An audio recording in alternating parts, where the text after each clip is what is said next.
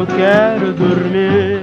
Oi, tudo bem? Tá começando mais um Curtas Brasileiros, o seu podcast sobre curtas e médias metragens nacionais de todas as épocas. Eu sou o Adriano Garretti, editor do Cine Festivais, e neste episódio eu conversei com o crítico e professor Juliano Gomes. O Juliano escolheu para nossa conversa os filmes A Voz e o Vazio, A Vez de Vassourinha, dirigido por Carlos Adriano em 1998, e Fantasmas, realizado por André Novaes Oliveira em 2010. Antes de deixá-los com a nossa conversa, eu queria fazer um convite. Começa no próximo dia 20 de julho o curso online Curtas Brasileiros Contemporâneos, que eu terei o prazer de ministrar. Serão cinco aulas falando sobre a rica produção brasileira do formato nos últimos anos. Para se inscrever, você pode acessar os Cine Festivais e procurar o post com as instruções na aba Notícias. Além disso, eu lembro que os dois filmes deste episódio estão disponíveis no YouTube. Os links, assim como as demais referências que citamos aqui, podem ser encontrados lá na aba Podcast, no site do Cine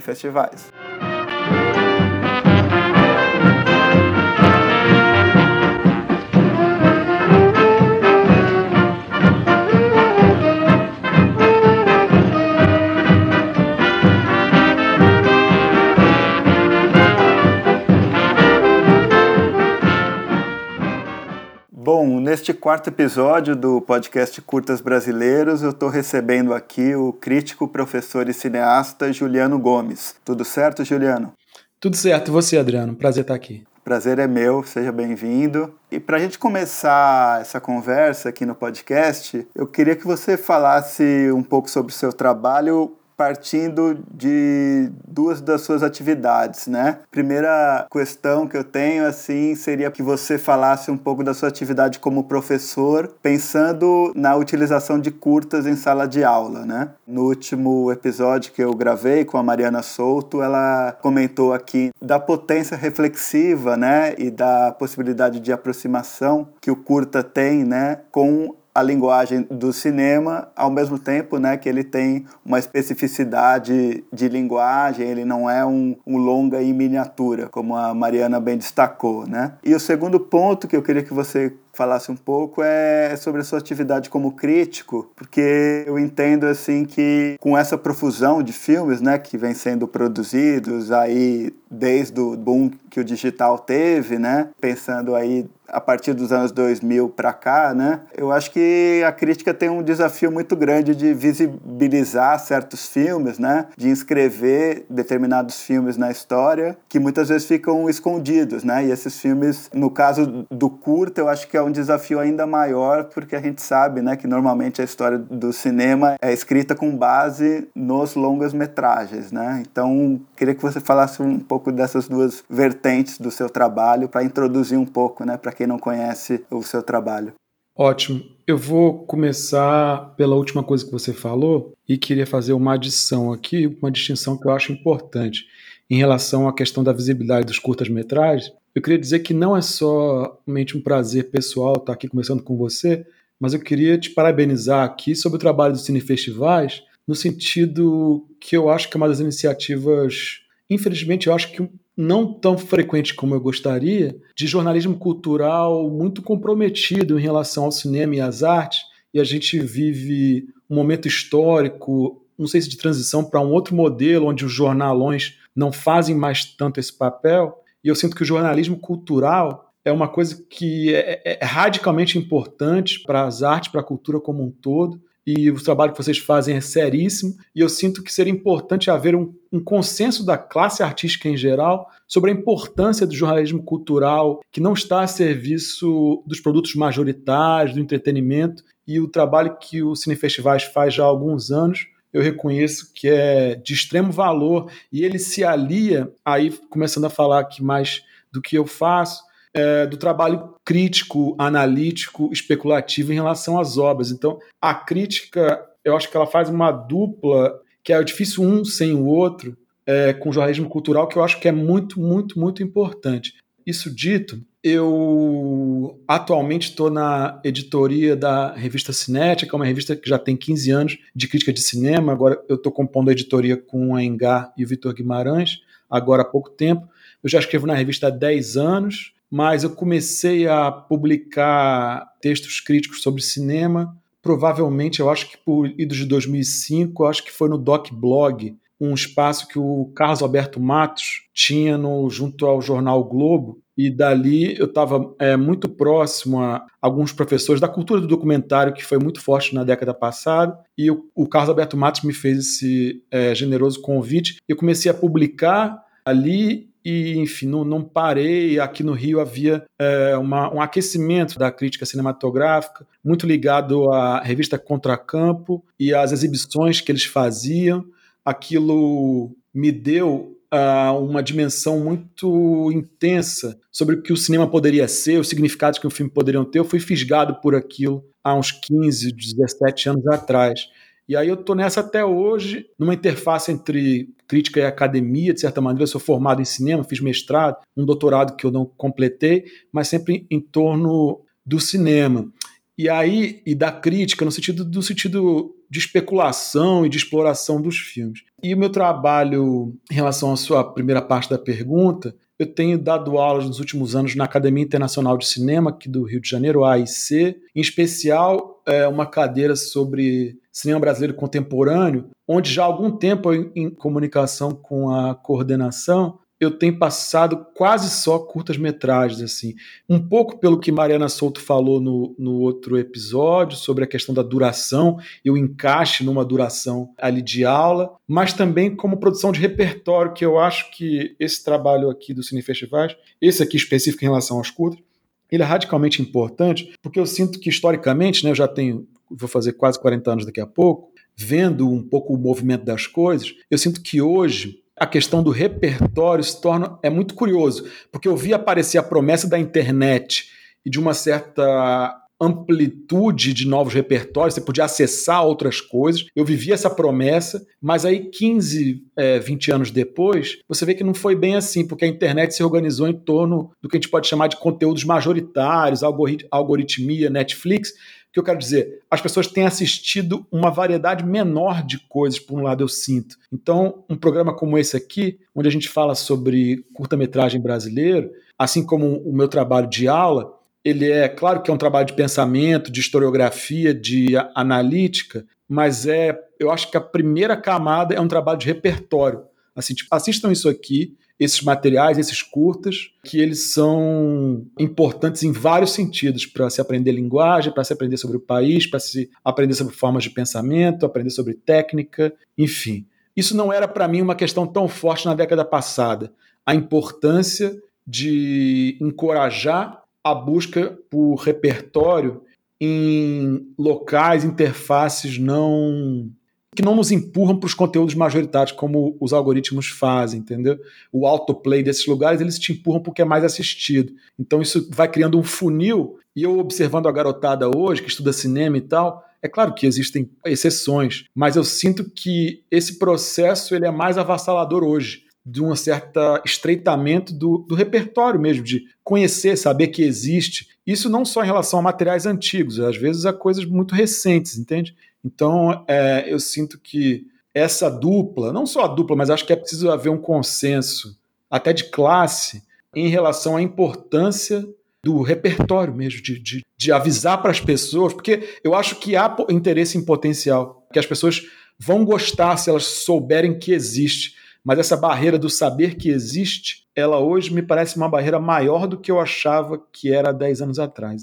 Sim, sim. É, eu concordo bastante sobre essa questão do uma espécie de, de achatamento né, das possibilidades de criação de repertório mesmo, né, que os algoritmos fazem. Inclusive se tornou um pouco comum, né, nesses últimos anos, pessoas sempre avisarem, né, olha, tal filme é, estreou hoje na Netflix, né, então, não que não seja importante a pessoa também ter acesso à Netflix e que filmes, sei lá, como o Branco Sai Preto Fica, também esteja disponível na, na Netflix. Mas é curioso como no início da internet havia uma livre iniciativa, assim, muito mais forte no sentido de ir atrás dos filmes, de fazer download e como que, que essa coisa né, dos streamings, da oferta tanto da Netflix quanto de, de outros serviços, meio que parece que achatou as possibilidades né, das pessoas assistirem a filmes, né? Então eu tenho uma impressão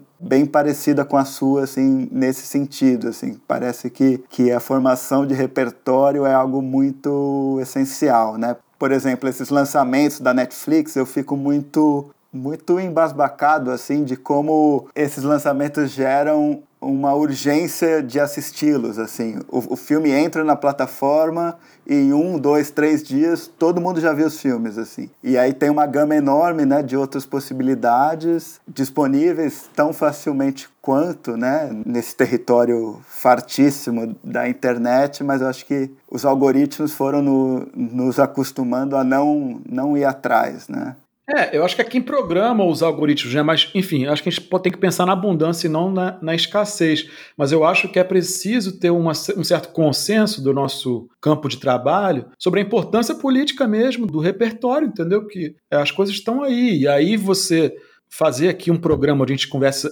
durante uma hora sobre curtas, eu acho que tem um valor imenso. E acho que você pode continuar essa série aí por, por bastante tempo, porque é, há uma imensidão de, de, obras e uma imensidão mesmo de assuntos de, de várias naturezas em relação a essa produção, que, de fato, historicamente, ela não ganha tanto espaço de visibilidade, né, de repercussão e tal, por algumas questões óbvias e outras não tão óbvias, mas você pega a cinética, tem alguns textos e tal, mas nem sempre dá tempo, você pega uma cobertura, tem um, um acordos aí de, de, visibilidade e tal. Então, é, é, às vezes a gente quer escrever, mas a gente também lá é, é um trabalho que é voluntário, então outros trabalhos se colocam na frente, então nem sempre dá às vezes a gente fala sobre, sobre curtas e tal, tem algumas colegas que se dedicam mais a isso, mas é um trabalho. Se, se a repercussão em relação ao cinema brasileiro ela ainda é deficitária, em relação ao curta brasileiro ela é arquideficitária. Então é mais que bem-vindo essa iniciativa aqui. Massa. Eu agradeço bastante pelas suas palavras aí sobre tanto sobre o podcast quanto em relação ao site. Mas vamos iniciar então a nossa conversa aqui sobre os dois filmes do episódio. Foram escolhas suas, né? Você escolheu A Voz e o Vazio a Vez de Vassourinha, que é um filme do Carlos Adriano de 1998, e O Fantasmas do André Novaes Oliveira de 2010. Para a gente começar, talvez eu queria que você desse uma primeira pincelada assim do porquê dessa sua escolha e dessa sua relação que você fez entre os filmes, e aí a gente vai é, entrando mais a fundo em um e outro assim. Ah, vamos lá.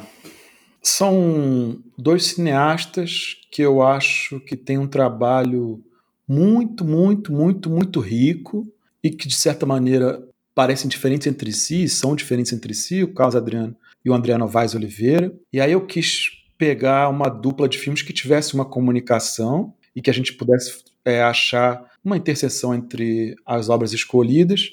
Enfim, são, elas são diferentes, mas eu achei um elo e é uma coisa que me toca e que eu acho que tem muitos desdobramentos, que é a figura da repetição. É claro que eles trabalham isso de maneira diferente, os filmes têm tons diferentes. O, o Fantasmas ele chega na repetição e o de certa maneira o, o filme do Vassourinha, A Voz e o Vazio, A Vez de Vassourinha, o título já tem as, as aliterações, a repetição da letra V, ele trabalha em torno desses é um filme espiralado, né, desses retornos. É, tanto que ele aparece aquele disco rodando, acho que tem um, um pouco a imagem de um disco rodando. E eles também são atravessados por uma questão que tem um campo de questões que tem me ocupado nos últimos anos, que é o que a gente pode chamar de estudos da negritude, pretitude, negrura, vários nomes para isso, mas é por uma espécie de modo de pensar a arte, o, modo de analisar as expressões artísticas, ligados a uma busca de uma matriz que não é una, mas que pode ser reunida em torno da, da retenção cultural afro-brasileira. Falei muitas palavras aqui, mas pensar a vida negra no sentido, e expressão negra no sentido amplo. Então, os dois filmes estão ligados a isso de alguma maneira e, e, de uma maneira paradoxal, que eu acho interessante, porque eu, no filme do Carlos Adriano, que eu suponho que ele é, se veja como uma, um homem branco, mas que fala sobre um, cantor negro sobre o qual saberemos pouco, e o Fantasmas, que é um filme de um diretor negro, e que tá, para mim talvez seja o grande filme feito por um artista negro nessa década, onde não aparece os personagens. Então, então eu nem mesmo sei se aqueles personagens são negros, eu suponho, e, e eu acho interessante. São dois filmes que trabalham também sobre a ausência é, de maneira distinta. Então, repetição e ausência talvez sejam as, as palavras-chave, e eles têm maneiras muito particulares de. Eu não gosto da expressão contar uma história, mas de criar encantamento, porque eu acho que, que arte e ficção tem mais a ver com, uma, com sustentar encantamento do que contar uma história. Eu acho que os dois filmes têm estratégias muito criativas para isso. E por fim, para terminar essa primeira aqui, eles trabalham em torno da ideia de found footage, objeto encontrado. Eu, hoje no, no Wikipedia eu vi que traduzem como filme perdido ou filme de arquivo. Eles são muito diferentes em relação a essa ideia, mas de alguma maneira os dois têm essa ligação. Além, por último, de serem filmes de artistas cuja obra é gigante, que eu acho que merece ser objeto de, de conversa, de pensamento, de exploração. Carlos Adriano e, e André Novaes Oliveira são cineastas sobre os quais a gente falará e as próximas gerações falarão ainda por muito tempo. É, antes de a gente entrar especificamente né, no filme do Carlos Adriano, eu queria lembrar para quem está ouvindo que os dois filmes estão no YouTube disponíveis e eu acho que é bem interessante para quem está ouvindo primeiro assistir aos filmes para depois ouvir a conversa assim nessa era de, de spoilers que a gente vive né que é até um termo que eu não, não gosto muito nem eu, tamo junto. Mas enfim, é, como são, são filmes curtos, são filmes que inclusive têm uma minutagem menor né, do que essa conversa que a gente está tendo. Então, acho que não custa nada quem está ouvindo ir lá e, e assistir aos filmes. Mas, bom, vamos começar falando sobre A Voz e o Vazio, a vez do Vassourinha. É, o Vassourinha foi um cantor né, de rádio dos anos 30 e 40. Ele surgiu é, na Rádio Record aos 12 anos. É uma trajetória absolutamente meteórica, né? Porque ele surgiu aos 12 anos, fez um, um relativo sucesso né, na, na época, estampou revistas né, de rádio, né, que eram muito usuais naquela época, né? Foi um grande cantor de rádio. Ele gravou seis discos e morreu aos 19 anos de tuberculose, né? E aí, o primeiro ponto que eu queria levantar aqui para você é como o filme se afasta totalmente assim de uma ideia de documentário musical que a gente tem, que a gente tem tido, né, nas últimas décadas no, no cinema brasileiro, né? Inclusive, assistindo ao filme, revendo o filme, eu lembrei muito de uma conversa que eu tive com o André Félix, que inclusive foi uma conversa que está disponível em podcast, para quem está ouvindo, pode ir atrás, é o Cine Festivais Entrevista número 4, que o André ele fez um filme né, chamado Diante dos Meus Olhos, em que ele retratou integrantes de uma antiga banda chamada Os Mamíferos, no Espírito Santo. Só que, em vez de recorrer a essa fórmula né, do documentário musical, que é realizar entrevistas né, com quem, ou com especialistas, ou, ou com músicos da época, e rememorar uma época passada, sempre com um ar meio nostálgico, né? o interesse do André era entender ou investigar ou documentar esses músicos no presente, entender como que, que essa uma decadência também física, né? enfim, é, as decepções que essa banda gerou para aquelas pessoas, como aquilo lá também estava presente nos corpos daquelas pessoas no presente, né? Eu acho que ele tem um gesto interessante de se diferenciar desse documentário que quer dar um ar de, de totalidade, né? De rememorar algo do passado para falsamente, assim, na minha opinião, tentar apreender uma totalidade do que foi um momento histórico ou, ou, do que foi a música de, de determinada pessoa. E aí, pensando nisso, acho que o gesto do Carlos Adriano é completamente radical, porque não há né, nenhuma narração, não há, não há nenhum especialista falando. A banda sonora do filme é composta única e exclusivamente por discos do, do Vassourinha, né? As imagens são compostas por arquivos, mas esses arquivos também parecem muito deteriorados, né? São imagens, recortes de jornal, muitas vezes em um estado não tão bom, né? E o filme ele faz esse jogo, né? Entre essa banda sonora que só tem, né? Esse, esses discos, né? Essa voz do, do Vassourinha, com imagens que também não são imagens que desejam informar, né? Eu acho muito interessante que o filme ele traz uma série de informações nesses recortes, mas a montagem não nos dá o tempo de, de ler completamente esses recortes, né? Então não é necessariamente um filme que está querendo nos informar, né? Eu acho que é um filme que deseja um pouco partir de um certo presente para entrar em contato com aquele músico a partir de uma certa materialidade, né? Essa materialidade é a do disco e é desses arquivos, né? Eu acho que os arquivos interessam mais como matéria do que como informação, assim. Então, queria jogar um pouco essas ideias para te ouvir um pouco mais sobre isso. Ótimo. É, essa sensação, essa coisa de apreender totalmente um personagem, a gente tem que é, deixar aqui claro que ela é uma produção de uma sensação para o espectador, né? Porque todo filme é um amontoado de, de colagens heterogêneas, né? Enfim. Só que com o tempo desenvolveu-se táticas de impressão de continuidade e de impressão de apreensão integral dos fenômenos, né? Mas enfim. E ao mesmo tempo, todo filme que a gente vê, é, o que a gente vê é o que sobrou, né?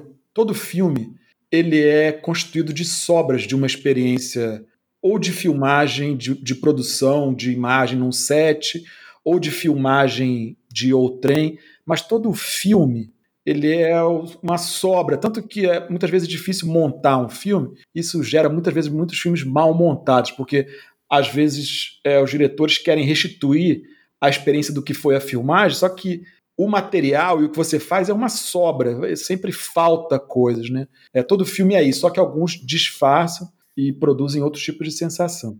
É, então, o filme do Carlos Adriano, ele trabalha sobre essa a expressão dessa condição que é a de todo filme, né? Que é essa coisa de sobras de materiais que você vai ter que organizar o encantamento a partir de materiais limitados, que têm limites, que são parciais, que não são totalizantes, que às vezes são contraditórios, às vezes combinam, às vezes não combinam.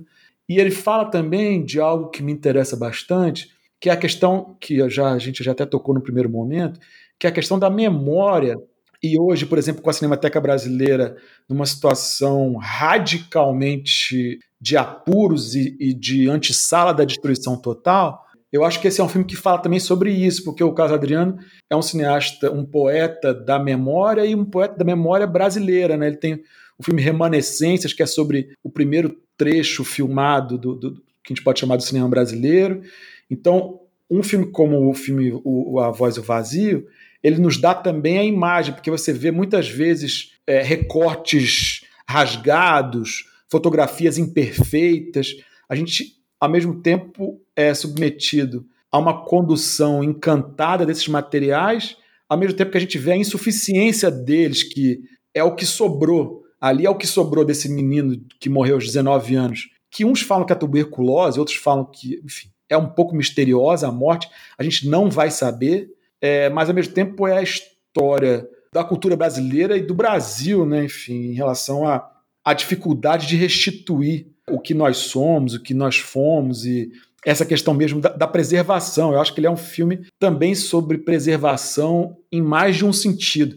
Não só de denunciar a má preservação, mas de entender que preservar é reutilizar, é usar, é praticar, é se relacionar, é, é, é, é animar os materiais, entende? E é interessante e isso dentro do maior segmento em termos de gênero do cinema brasileiro do século XXI, que é a biografia de artista, né? Então eu também escolhi o filme como uma espécie de contraplano ou de contraexemplo dessa linhagem que é, que é tão frequente, né, que a gente encontra diversos filmes, talvez para mim o, o, o, filme do Carlos Adriano seja o melhor deles, a melhor biografia de, de um artista de música popular, talvez seja no sentido que ele uh, os, os, grandes filmes eles fazem muitas coisas ao mesmo tempo, né? Então eu acho que o A Voz Vazio ele faz isso e ao mesmo tempo desfaz isso, né? Enfim, é um pouco difícil de dizer, mas ele tem esse jogo duplo que eu acho que é, que é muito interessante e raro, entende? A gente conhece e ao mesmo tempo, por exemplo, o filme começa com uma coisa que é muito bonita, que é o, o a foto do Vassourinha piscando, ele piscando o olho para a gente, a imagem também está piscando e a frase que se repete é ninguém sabe, ninguém sabe, ninguém sabe.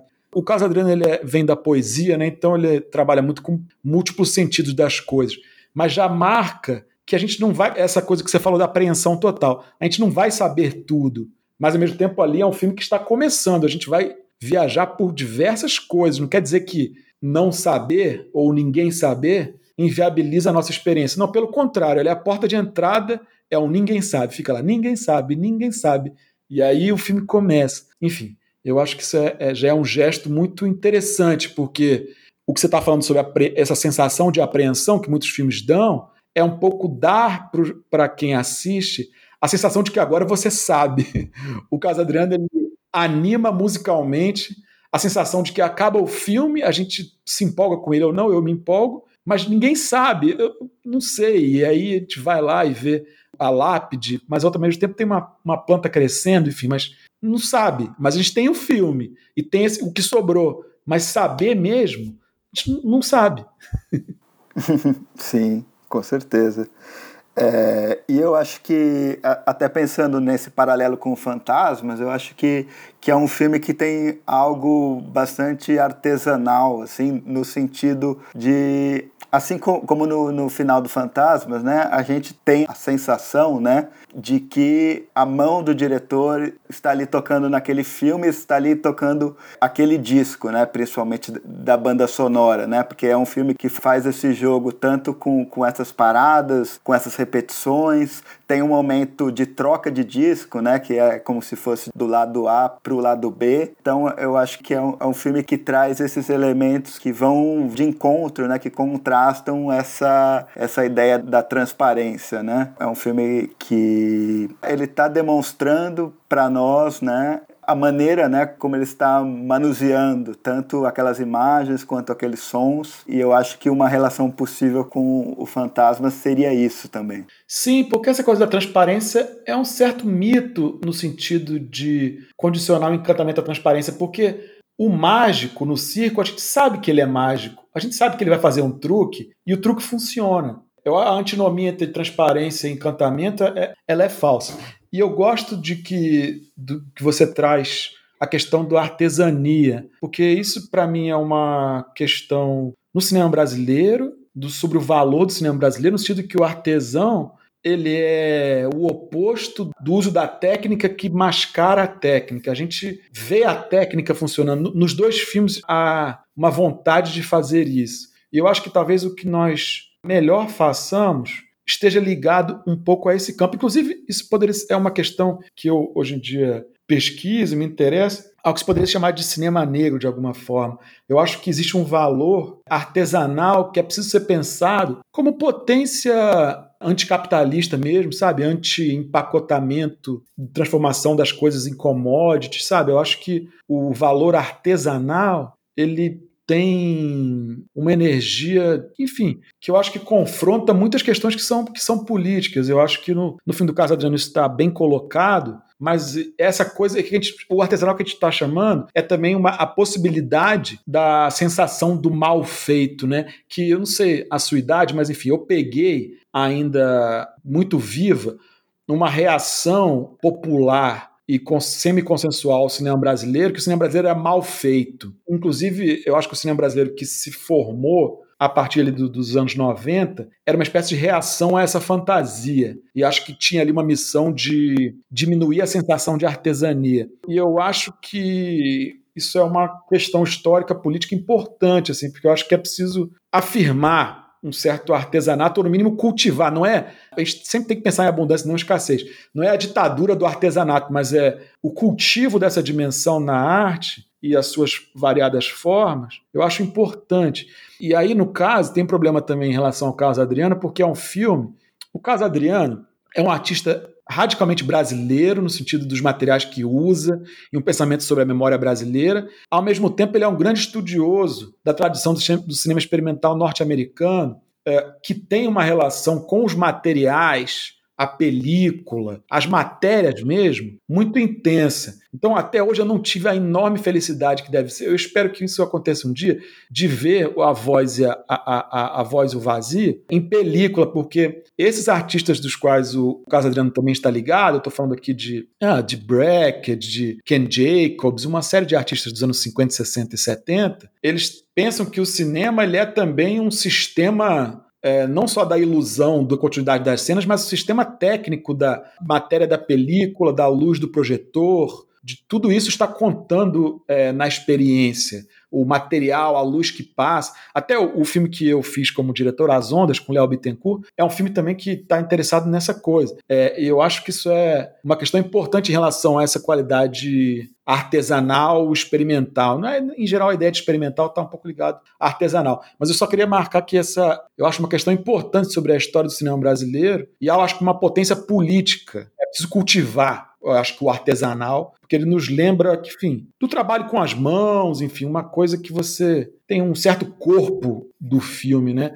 Que os dois filmes hoje escolhidos eles tratam isso de uma maneira distinta, mas eles nos lembram também dos objetos, né? De uma certa dimensão sólida e, e né? plástica das coisas, né? Filmes de plástico, né? Eu acho que quando eles botam a produtora um desse nome na produtora, estão também falando disso, entendeu? Que eles têm uma, eles têm uma qualidade isso varia de filme a filme também, eu acho que é artesanal em relação ao trabalho da a produtora do, do Fantasma chama filmes de plástico para quem não sabe. Sim, sim.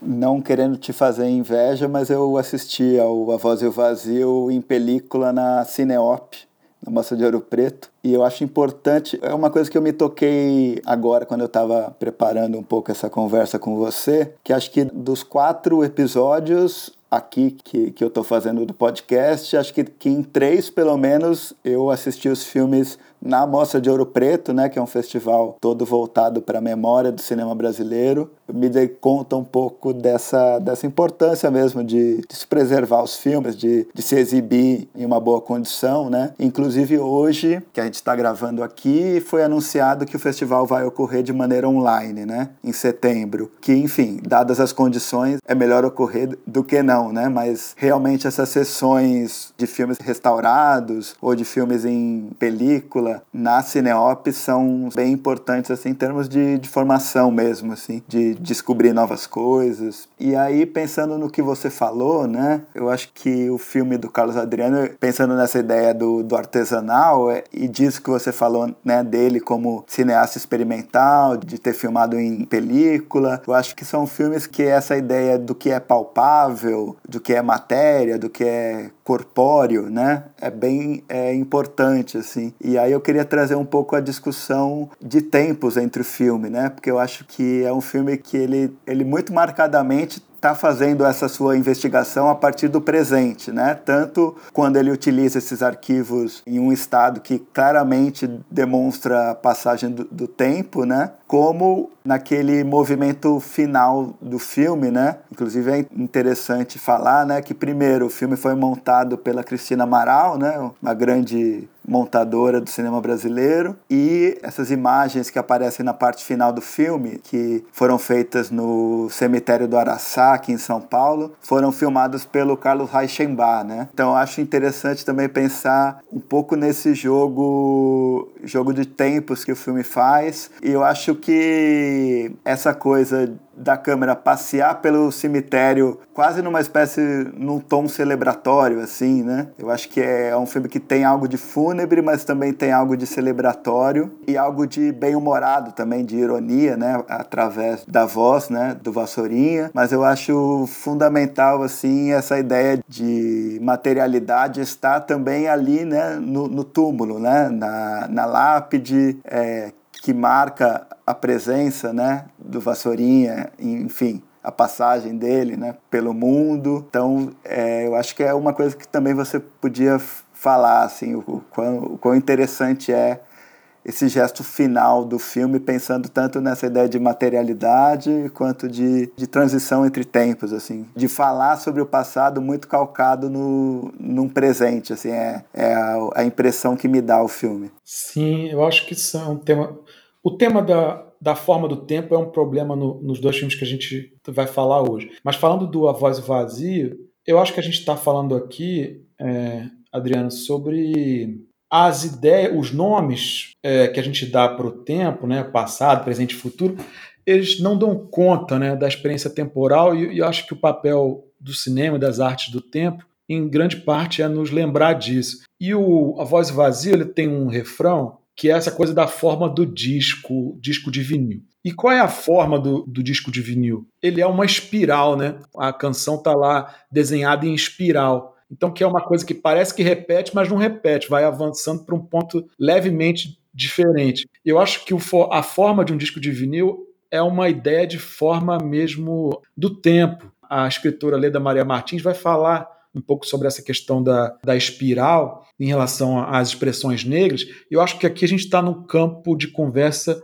próximo a isso. Quando você fala do trecho final, é uma característica de muitas das culturas que a gente pode chamar de negras no sentido amplo, a relação com os rituais de morte não ser ligada necessariamente a uma experiência de tristeza. São ligadas a experiências de música, canto, o, o, trabalho de luto. Ele. Ah, agora teve essa coisa do meme, né? Dos. Exatamente, eu ia falar isso, do, do meme do caixão, né? É que aquilo tem um lado realmente interessante, porque é de fato uma cultura que não opõe digamos, morte e vida, ou morte e celebração. Então eu sinto que a abordagem do filme está também, entre outras coisas, fazendo ali um ritual. O filme todo é isso, né? Esse ritual, esse luto, de uma maneira viva ao mesmo tempo, né? Porque o luto é um trabalho, ele não é uma retenção. A gente precisa fazer. Há diversos Outro dia, o último filme do Pedro Costa, eu acho que é sobre isso, Vitalina Varela. O luto ele é um trabalho, ele, ele é um trabalho de dissipação de energia. Aí eu acho que esse plano lá feito pelo Carlos Eschenbach, aqueles planos, eu acho que eles são um pouco essa, essa energia. E aí fala a música, se não me engano, é do Luiz Barbosa, Apagar a Vela. O filme todo tem essa ligação entre melancolia e alegria, animação. Eu acho que isso é um, é um dado importante do que a gente pode chamar de cultura negra, experiência negra, enfim. Eu, eu sinto que o filme tá, ele acerta em relação a, a expressar a convivência, digamos, de um afeto triste, né? Uma pessoa jovem morreu e que provavelmente poderia seguir uma carreira brilhante, além do, da do trecho meteórico que ele pôde viver no final da vida, mas ao mesmo tempo isso não é só objeto de tristeza, ao mesmo tempo o filme ele é uma espécie, ele é o trabalho de luto e um exercício, o luto como uma questão de lembrança, entendeu? É um pouco como nos interiores do Brasil você tem beber o morto, né? Cantar o morto. Eu acho que isso é culturalmente importante. E eu acho que o filme performa isso de uma maneira interessante, assim, usando essa coisa que eu falei do disco, da espiral, e como você falou, a forma do filme se assemelha à forma de um disco que troca na metade. E eu acho que essa não é uma ideia qualquer. Eu, no meu trabalho, eu acho, enfim, fazendo uma generalização aqui, eu acho que os estudos de cinema, a crítica de cinema, muitas vezes ela se engasga diante de alguns objetos, porque há uma tradição de leitura de obras muito filiada num tipo de literatura que vai rechaçar a semelhança e o parentesco de um, que um filme tem com um disco ou com uma canção. É, eu sou um pouco, me identifico mais com a turma que está interessada na semelhança que esse filme expressa de maneira direta entre um filme e um disco, um filme e uma canção, mais nesse valor que a gente pode chamar poético, evocativo, e eu arrisco a dizer que há algo de singular intenso na cultura brasileira, em diversos objetos culturais, que eu acho que está mais próximo desse tipo de valor e característica. Eu acho que há filmes que eu gosto pelo seu valor cancional, mais do que pelo seu valor de storytelling, entende? Eu, eu no meu trabalho de avaliação, eu muitas vezes eu me vejo nesse lugar de falar, não, isso aqui é estranho, mas se eu pensar isso aqui como eu penso uma canção ou um disco, enfim, depois eu estou querendo pular aqui. É porque eu acho que o trabalho do André Novaes, eu acho que é um trabalho. É, eu já escrevi sobre isso, sobre o, um outro filme do André,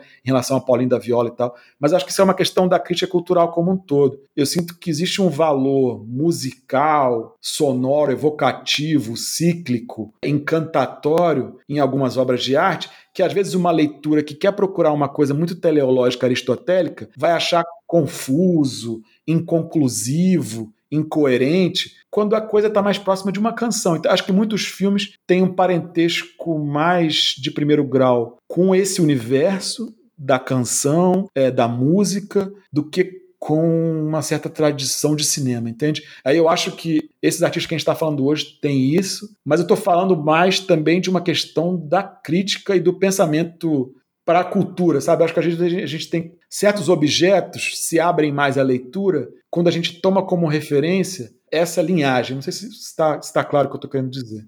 Uhum. Sim, sim. Você acha que a gente pode passar para o Fantasmas? Eu acho que sim, né? Fazer só uma pequeníssima observação sobre uma coisa que você falou, bem pontual. Sobre você falou essa coisa das notícias aparecem e não dá para ler. Eu acho que isso é um, realmente uma coisa interessante e claramente intencional. Muitas vezes, para quem ainda não viu o filme, aparece recorte de jornal, documentos, um papéis muito variados, numa duração, em geral, insuficiente para nossa leitura.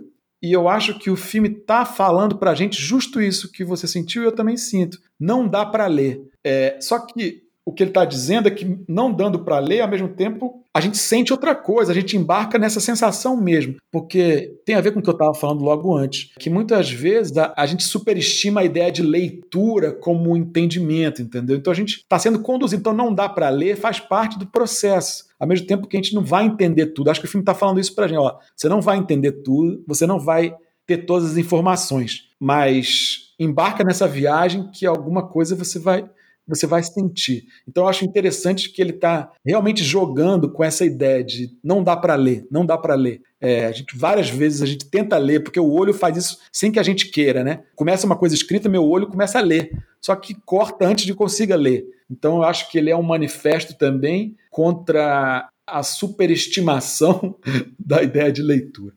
Vamos lá. Com certeza, com certeza. É um gesto de montagem muito, muito interessante, sim. Exatamente. E aí, para a gente entrar no Fantasmas, eu queria talvez fazer uma transição pensando um pouco que o Carlos Adriano é um, um diretor que valoriza muito né, essa questão da materialidade, da película, né? E o Fantasmas me parece um filme que, para mim, inaugura um pouco essa fase de predominância do digital no cinema brasileiro, né? Porque, enfim, teve toda uma transição não só de, de produção, né? Mas também de exibição exibição, né? O campo de exibição, né? Do, do cinema brasileiro só consolidou, né? A exibição digital lá para 2011, 2012, quando se firmou esse padrão DCP, né? E mesmo os festivais é interessante a gente lembrar, né? Que o Fantasmas ele foi exibido na Mostra de Tiradentes 2010, que foi a primeira mostra foco, né? Mostra foco é a mostra competitiva de curtas lá de Tiradentes e a mostra foco ela, ela só não foi criada antes porque porque antes havia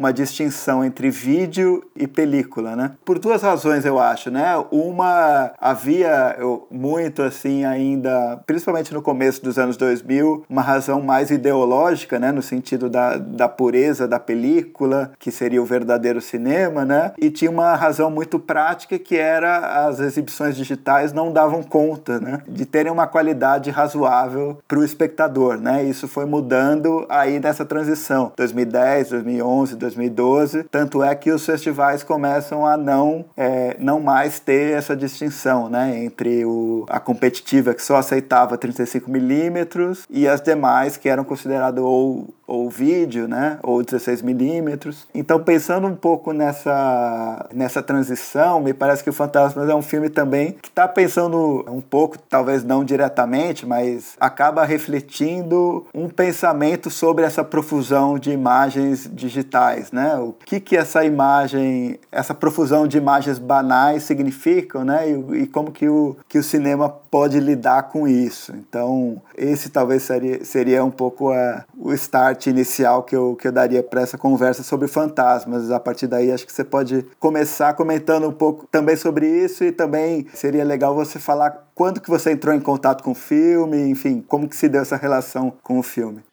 Eu tava, fazia parte da, do comitê de seleção da mostra do filme Livre e o meu amigo Gabriel Sanda me mostrou um DVD e falou, cara, assiste esse filme aqui, tu vai gostar. É um filme foda. É de 2011 a 2010. E aí eu assisti e fiquei é, muito tocado. E até hoje fico muito tocado, a ponto e fim. Isso é uma informação pessoal, talvez eu acho que é o, o maior filme brasileiro dessa década, assim, no sentido maior filme, uma obra-prima, às vezes não quer dizer muito, mas eu quero dizer que é um filme que faz muitas coisas muito bem ao mesmo tempo, em 11 minutos. É, eu concordo muito com o que você fala em relação à coisa do vídeo, ele é um manifesto também disso, né? Porque uma das coisas que se falava em relação, talvez ainda se fale, em relação ao vídeo, é essa relação com a banalidade, com as pessoas gravam qualquer coisa, coisas sem valor, as pessoas vão falando qualquer coisa e gravam qualquer coisa, como se a escassez produzida pela película fosse um sinônimo de valor. E aí o filme, ele não só é consciente disso, como ele joga com isso, fazendo um filme que seria a, a antítese da fórmula é, dos festivais, que é você ter cinco minutos é, acachapantes e que vai fazer com que o curador se interesse. O filme tem seis minutos de pessoas falando fora de quadro, uma imagem parada de um posto de gasolina escuro, que pode ser em qualquer lugar, onde você pega uma conversa no meio que, a rigor, a gente pode dizer que fala sobre nada. São duas pessoas conversando, mas tem uma, uma sensação ali de qualquer coisa, de banalidade radical, no sentido que isso é a antítese de qualquer escola de roteiro, né? Você não apresenta ninguém, é, você não introduz nada, a conversa está pela metade, você não vê as pessoas, você não tem nome, os assuntos vão se encavalando, você não sabe onde você está, e ao mesmo tempo você tem aquele um plano parado que não mostra exatamente nada. Enfim, ele, ele, ele acha que ele é um manifesto muito iconoclasta em relação àquele momento, a imagem que se tinha do vídeo como uma banalização da, da arte do cinema, entendeu? Ele, ele pega a banalidade e dobra a aposta, fala: vocês acham que o vídeo é banal? Então eu vou fazer um, um negócio aqui com vocês. Então você fica ali cinco ou seis minutos falando: que, que é isso aí que está acontecendo? Por que, que eu estou vendo esse negócio? E aí o jogo começa a rodar, entendeu? Mas ele é, ele é muito audacioso em relação a isso, porque isso eu acho que os, os Midas da aceitação de festivais vão falar para os seus alunos: não, em cinco minutos você tem que ter um puta plano, apresentar os seus personagens, a sua estética, porque esse é o antifilme para o curador, porque eu, eu fazia parte da seleção da Mostra do Filme Livre, enfim, e, e eu sei o que é ver, naquela época, sem DVDs, agora sem links, mas ver 20 filmes por dia e tal, e que é fogo quando você vê 20 filmes por dia, quando dá cinco minutos de um filme que ele não te apresentou nenhum sinal de que há alguma coisa ali que vai pegar fogo, você realmente desanima. É, não interrompe, mas enfim, isso faz parte da, desse, desse, desse, trabalho e é difícil contornar. Você sempre tem um contexto. É difícil, num trabalho como esse, você conseguir ver um curta por dia e rever e ter a maior atenção do mundo. Então é muito legal porque ele é um, ele é um, um anti-manual sobre o filme de sucesso, entendeu? E acho que ele é o antimanual sobre o que é o cinema, inclusive.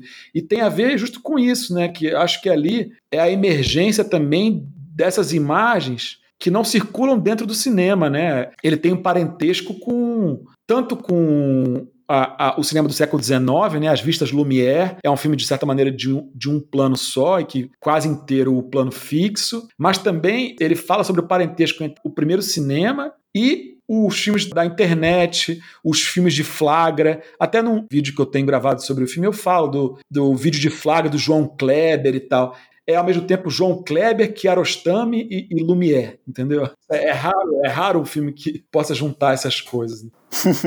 é, sim, total. É, inclusive eu vou no, no post do episódio no Cine Festivais, eu vou colocar um link para esse vídeo. Ah, obrigado. E eu, eu acho que é um filme que se transforma, né? É engraçado porque a gente falou, né, daquilo, de como no, no Carlos Adriano a gente sente, né, essa ideia do filme ser algo palpável, né? E me parece que o Fantasmas é um filme, no melhor dos sentidos, é difícil de apreender, assim. Apreender um, um significado, um sentido ou uma sensação, porque é um filme que o tempo inteiro tá como você falou, né? Ele está jogando com um certo, com um certo imaginário que a gente tem, né? Das imagens, do que deveria ser um, um, início de filme, do que deveria ser um personagem, né? E aí, em poucos minutos, ele nos passa pelo menos umas três rasteiras, assim, né? Ele vai se transformando e, e aí, nesse sentido, que talvez seja um outro sentido é, comparado com o do, do filme do Carlos Adriano, mas é um filme que a gente pensa que está pegando ele de alguma forma, ele escapa, ele vai para um outro lado, vai para outro lado e termina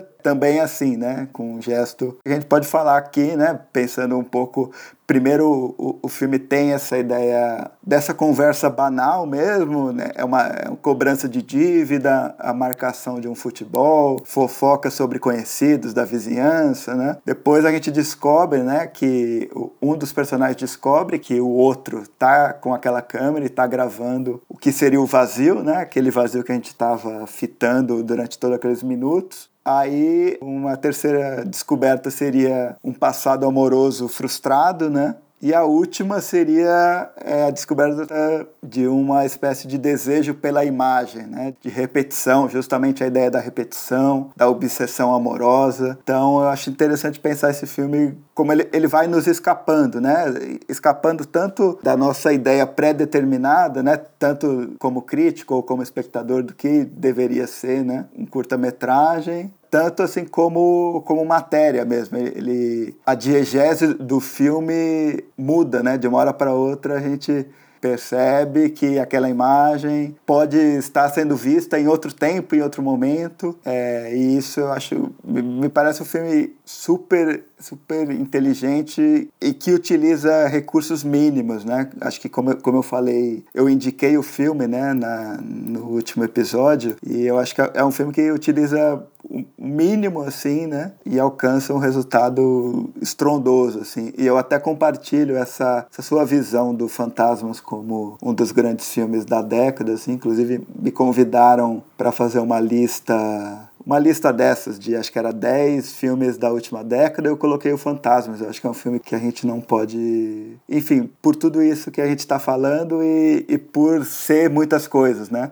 Eu, eu acho que, que é um filme que abre muitas possibilidades, né? E eu acho que, que é muito é, simbólico que ele tenha sido feito nesse período de transição, né? Eu acho que é, um filme que está falando: olha, o, o digital pode muito, sabe? É, essa, esse acesso a essa câmera aquilo né, que as pessoas chamam de imagem banal, de profusão, de, de muitas imagens, pode resultar nisso, né? Pode resultar em, em, uma enormidade de filme, assim. É, sim. É, se me perguntassem também por uma lista dessas, ele estaria certamente nas primeiras colocações, se não na primeira. É, tem muito interesse por algumas coisas que você trouxe. É, é, engraçado, né? Eu acho que o Fantasmas poderia se chamar A Voz e o Vazio, e A Voz e o Vazio poderia se chamar Fantasmas, eu acho, de alguma maneira. Sim, total, total.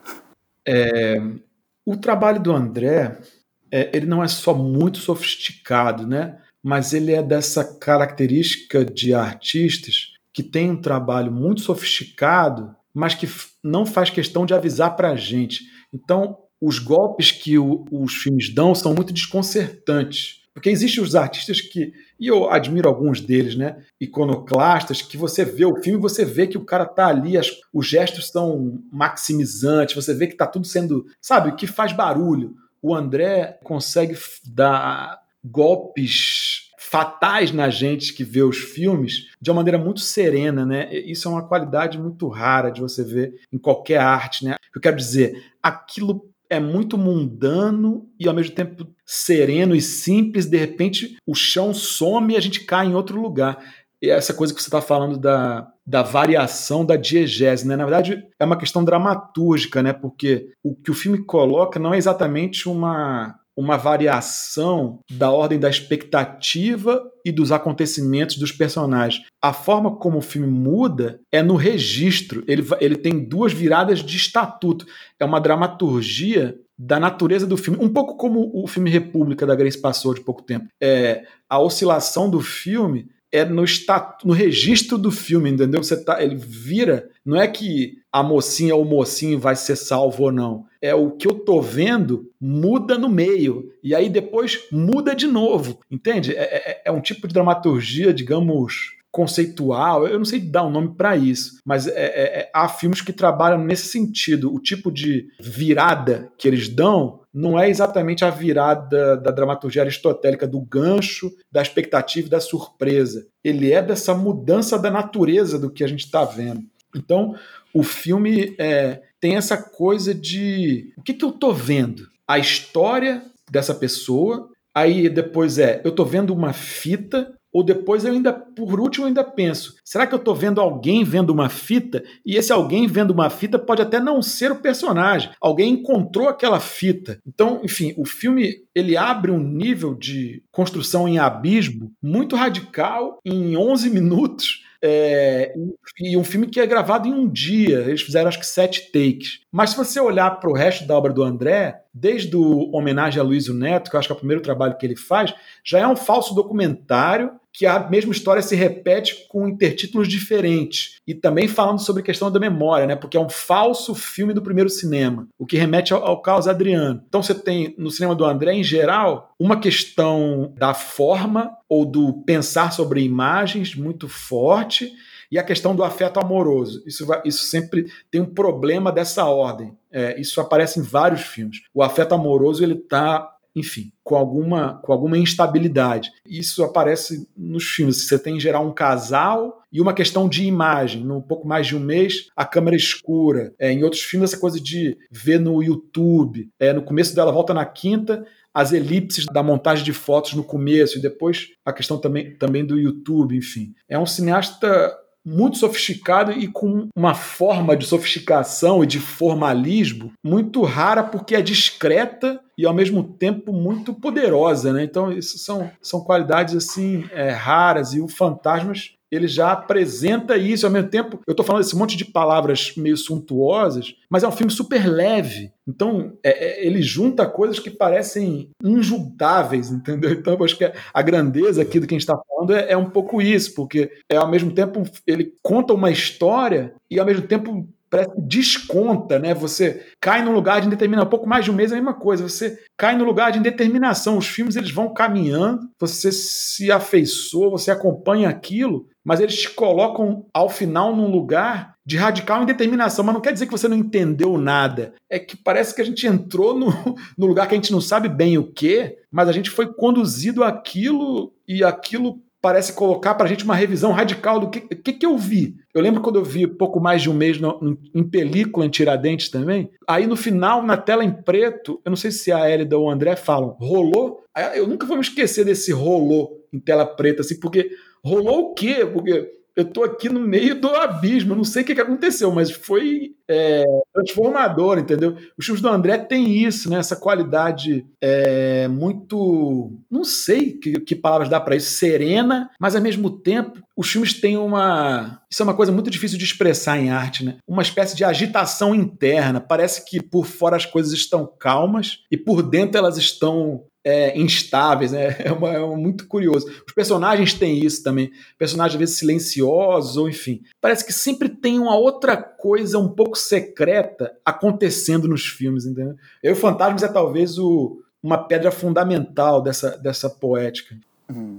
Sim, com certeza, com certeza. E aí, pensando um pouco nessas dicotomias que você colocou, né? Essa coisa de algo no filme, algo interno ao filme está em ebulição, né? E essa, essa aparente discrição, aparente tranquilidade, né? Eu acho interessante a gente falar, né? De como, como há um paradoxo naquilo que o personagem do filme está fazendo, né? Porque ele fala, ele fala que quer filmar aquilo para esquecer, né? E ele, e ele quando avista né, essa, essa ex-namorada, ele dá um zoom. Me parece um, um recurso que há, uma, é, há essa aproximação, mas é uma aproximação que, assim como a intenção dele, não é, torna nada mais claro, né? É algo que vem para confundir também, assim.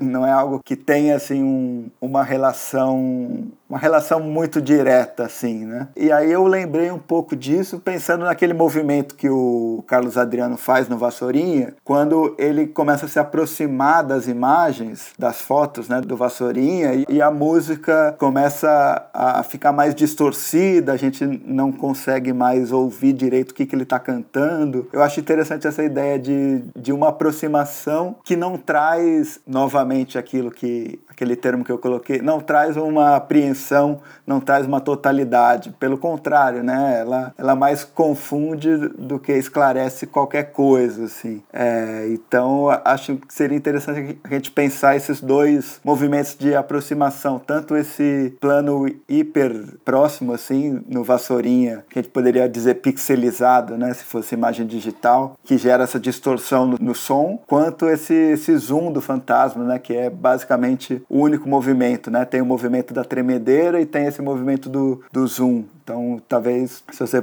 pudesse falar um pouco disso. Sim, sim. É, é uma coisa que eu também tinha notado como afinidade, né? Acho que são dois filmes sobre a alegria, um pouco o esplendor da obscuridade, assim, né? Que você e da opacidade, né? Você se aproxima, se encanta, mas porque a leitura, inclusive a leitura, literalmente, o gesto de ler alguma coisa, ela é uma relação de uma distância muito específica, né? Porque se eu, se eu colo a minha cara no livro, eu não consigo ler. E se eu fico a dois metros do livro, eu também não consigo ler. É, a leitura é uma questão de distância. Então é interessante que eles radicalizam essa coisa fazendo essas aproximações que não trazem mais informação. A aproximação ela é, ela é só um, um gesto em si que não traz mais informação ou mais leitura. Ele é, é quase uma dança, né? Porque são filmes muito sobre o som, o ritmo, e eu acho que ele é, é esse gesto, o zoom é quase um, uma espécie de coreografia, porque a câmera no Fantasmas ela é um personagem também, o objeto câmera, né? Esbarra, por exemplo, quando o personagem está perto, o som fica alto, quando ele está longe, o som fica longe. O filme é um tratado, como você falou, sobre o cinema digital e também uma história técnica dos aparatos da câmera, da handcam especificamente, e da forma como ela capta os sons, que é próximo da fonte fica alto, longe da fonte fica, fica afastado. Então no começo a gente ouve o som subindo e os personagens chegando, e tem toda uma relação entre esse dado técnico e a cena que a gente não está vendo. Esbarra na câmera, mexe na câmera, eles disputam a câmera uma hora, a câmera treme, faz ruídos. Então isso tem algumas dimensões mas eu acho que a gente está falando de novo aquela coisa do não dá para ler, né? A coisa da legibilidade, porque ele vai lá dar um zoom na moça e aí é muito bonito esse enigma, né? Enigma, um enigma o que a gente se reconhece, né? Filmar para esquecer. O que é isso? É para se desocupar, mas eu estou aqui filmando um pouco. Não é um gesto cuja finalidade é lógica, né? É uma espécie de finalidade afetiva. É, é porque eu quero dizer, o que eu consigo depreender disso eu acho que muitas coisas são possíveis, mas é uma espécie de ritual, né? Ele é, não sei se é um luto, mas ele precisa passar por aquilo, né? E é, é, é, um, é o ocaso da uma lógica racional. Estar tá filmando para aquele, não é. Qual é a questão? Ele está fazendo ali um vídeo de flagra, mas a lógica não é a da polícia. Ou, ou, talvez seja, mas o método da polícia não dá certo.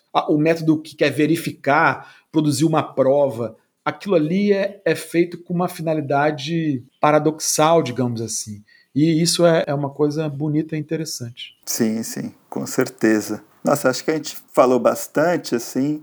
Eu acho que a conversa foi ótima, rendeu muito esse, essa ligação né, entre os dois filmes. É, você queria complementar alguma coisa sobre o Fantasmas? Você está me oferecendo complementar? Eu quero, porque eu adoro esse filme. Eu poderia falar muitas coisas, mas eu queria também adicionar um ponto, porque talvez para quem está ouvindo isso não seja tão claro, mas havia ali naquele momento, 2010, é, no cinema brasileiro, mas também no cinema, digamos, de arte, se a gente pode chamar isso, é, mundial, um certo gosto por um certo mutismo dos personagens, uma, uma relação de desconfiança em relação à fala, o diálogo, e eu acho que o Fantasmas recoloca esse valor da fala, da voz, do diálogo e da interação humana, interação entre personagens na cena, recoloca isso no debate com uma intensidade muito grande. E não só o diálogo utilitarista das pobres tradições de roteiro, de que você tem que ficar dando ganchos informativos, mas esse diálogo que é do prazer de falar, de falar besteira, do prazer de se ouvir e de um valor também do sotaque, da fala que é informada por características territoriais da gíria. Ele é também um inventário sobre a forma de falar de um certo local num certo momento histórico. E é uma tagarelice que ela não é, digamos,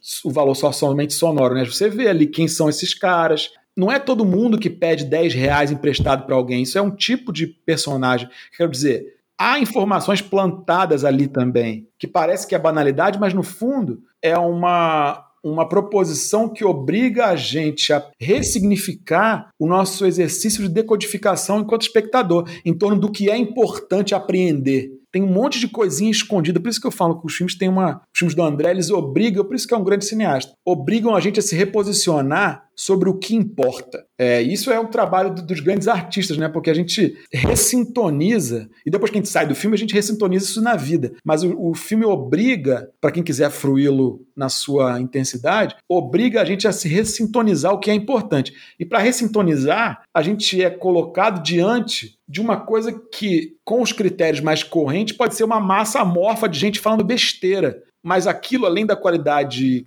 digamos assim, rítmica e sonora, tem essa, esse prazer da fala, da fala, enfim, e de, uma, de, uma, de um gosto de falar, de exprimir, uma coisa com mesmo com a, com a expressão e uma qualidade sonora de ritmo, e que, quiçá, até uma fala mineira, digamos assim, né? Eu acho que isso é uma qualidade do pessoal também dos filmes de plástico, assim, né? Tem uma coisa de de escutar, mas não no sentido passivo, mas é um interesse com o outro. A gente pode chamar isso talvez de empatia, mas acho que o, transparece isso, né? E no caso do fantasma, uma, uma empatia radical, porque é uma pessoa que você não vê, duas pessoas que você não vê e que você empatiza. Então eu acho que essa é uma. Isso vai vir em vários filmes assim. Você tem sequências da Maria José nela volta na quinta, esses pequenos solos isso tem muito a ver com o, filme, com o cinema do Eduardo Coutinho também, porque é uma forma de microdramaturgia, esse, essas peças de narração e de fala, elas têm um valor também, claro que tem um valor na cena ali, conjuntural, mas elas têm um valor também como peças de, de ficção mesmo. Eu acho que o cinema do André é cheio desses, dessas ilhas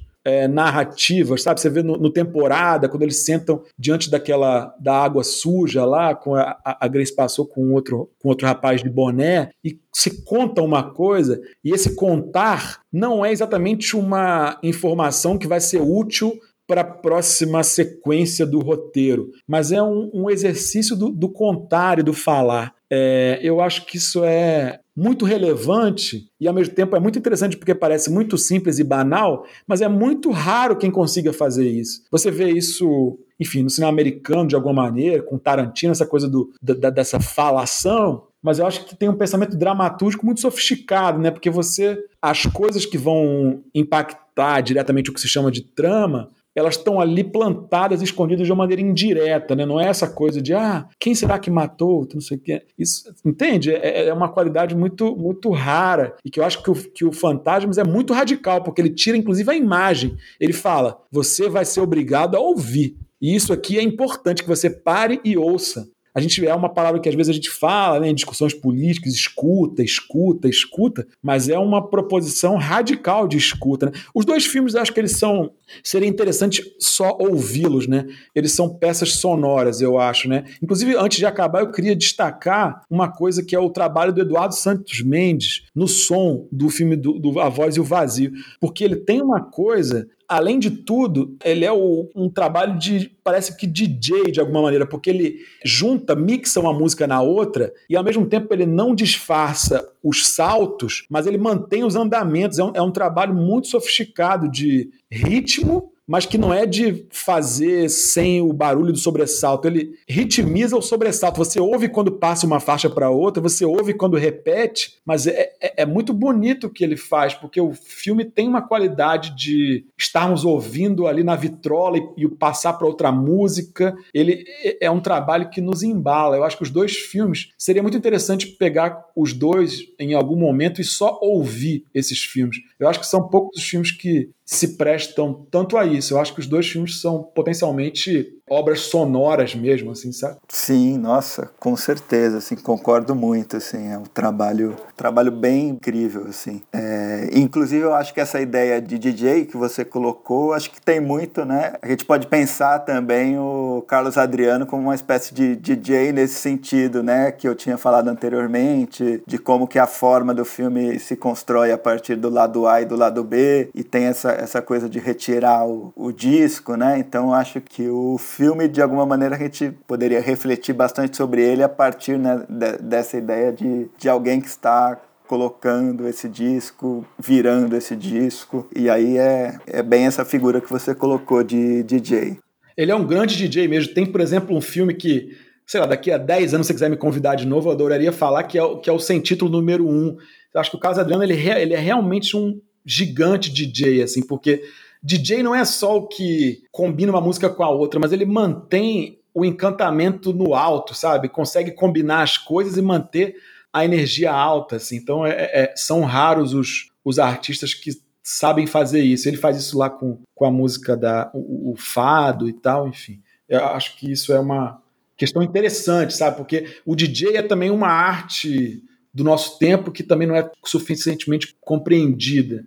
É, e eu acho que esses filmes têm um, uma afinidade com esse trabalho do, dos grandes DJs, digamos assim. Sim, sim.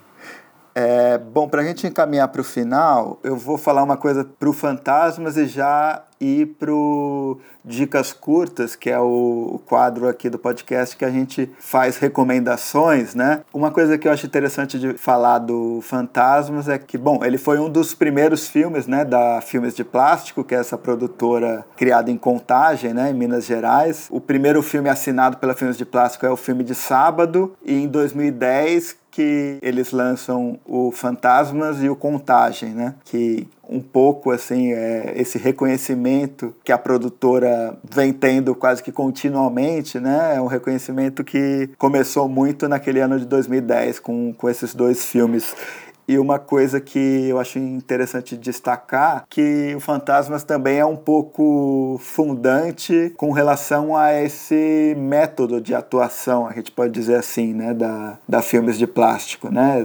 Essa, essa crença em atores não profissionais, né, e, e justamente trazendo essa enorme gama de sentidos, né, como, como você colocou, um inventário que, a, que essas falas trazem, né, né? Um, todo um inventário de, de, como que determinadas pessoas de um local se relacionam, como que é aquele entorno, é, trazem essa ideia local muito forte, né? E que perpassa, acho que basicamente todos os filmes deles, né? Inclusive os longas, tanto os longas do André, o Ela Volta na Quinta, o Temporada, o No Coração do Mundo, né? Eu acho que acho interessante pensar, né? Como lá atrás, é, a partir dessa ideia ideia, né, de ah, por que, que não faz?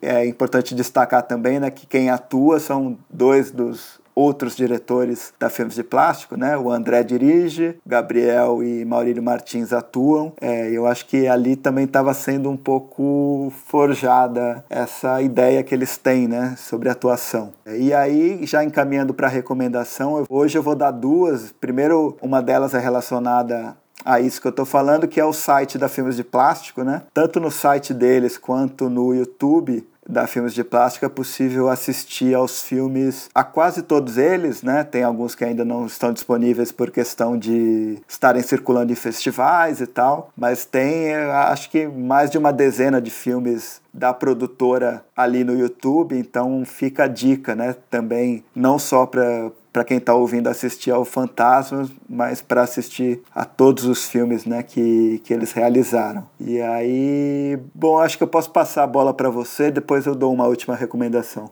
É, mas vou comentar rapidinho, porque em relação ao que você falou da filmes de plástico, o que eu acho que é ainda mais complexo é que quando entram os atores com experiência mais profissional, o efeito de atuação continua. Então, acho que o método deles é não exatamente depende dos atores é, é, é, sem experiência prévia. Mas, enfim. Mas sim, mas acho que tem um método e acho que é uma coisa a ser pensada, estudada, porque eles desenvolveram durante muito tempo isso e eu acho que é uma coisa interessante. A minha dica é, de curta, eu não sei nada se isso está dentro da regra, mas eu queria indicar um canal no YouTube que tem feito é, algum sucesso, que é um, uma garotada do Maranhão do chamado Fundo de Quintal OFC, porque eles têm um trabalho de tem a ver com fantasmas, de filmes de um plano só, que trabalham também são filmes rítmicos e sonoros e que eles trabalham muito com a ocupação do quadro. É uma coisa que lembra muito o trabalho do primeiro cinema. As pessoas entram no quadro, saem do quadro, entram por cima, entram pelo lado, mas tem uma coisa de, acima de tudo, de uma coisa meio meleza, assim, de manter a intensidade do plano. É, eu, eu, eu acho que são poucos os cineastas que valorizam tanto e saturam tanto um plano como essa garotada do fundo de quintal OFC. Eu gosto muito, do, eu acompanho muito o que eles estão fazendo e eu tenho particular interesse por pensar coisas que não são consideradas, é, em princípio, cinema. Eu, eu acho que isso é uma coisa importante.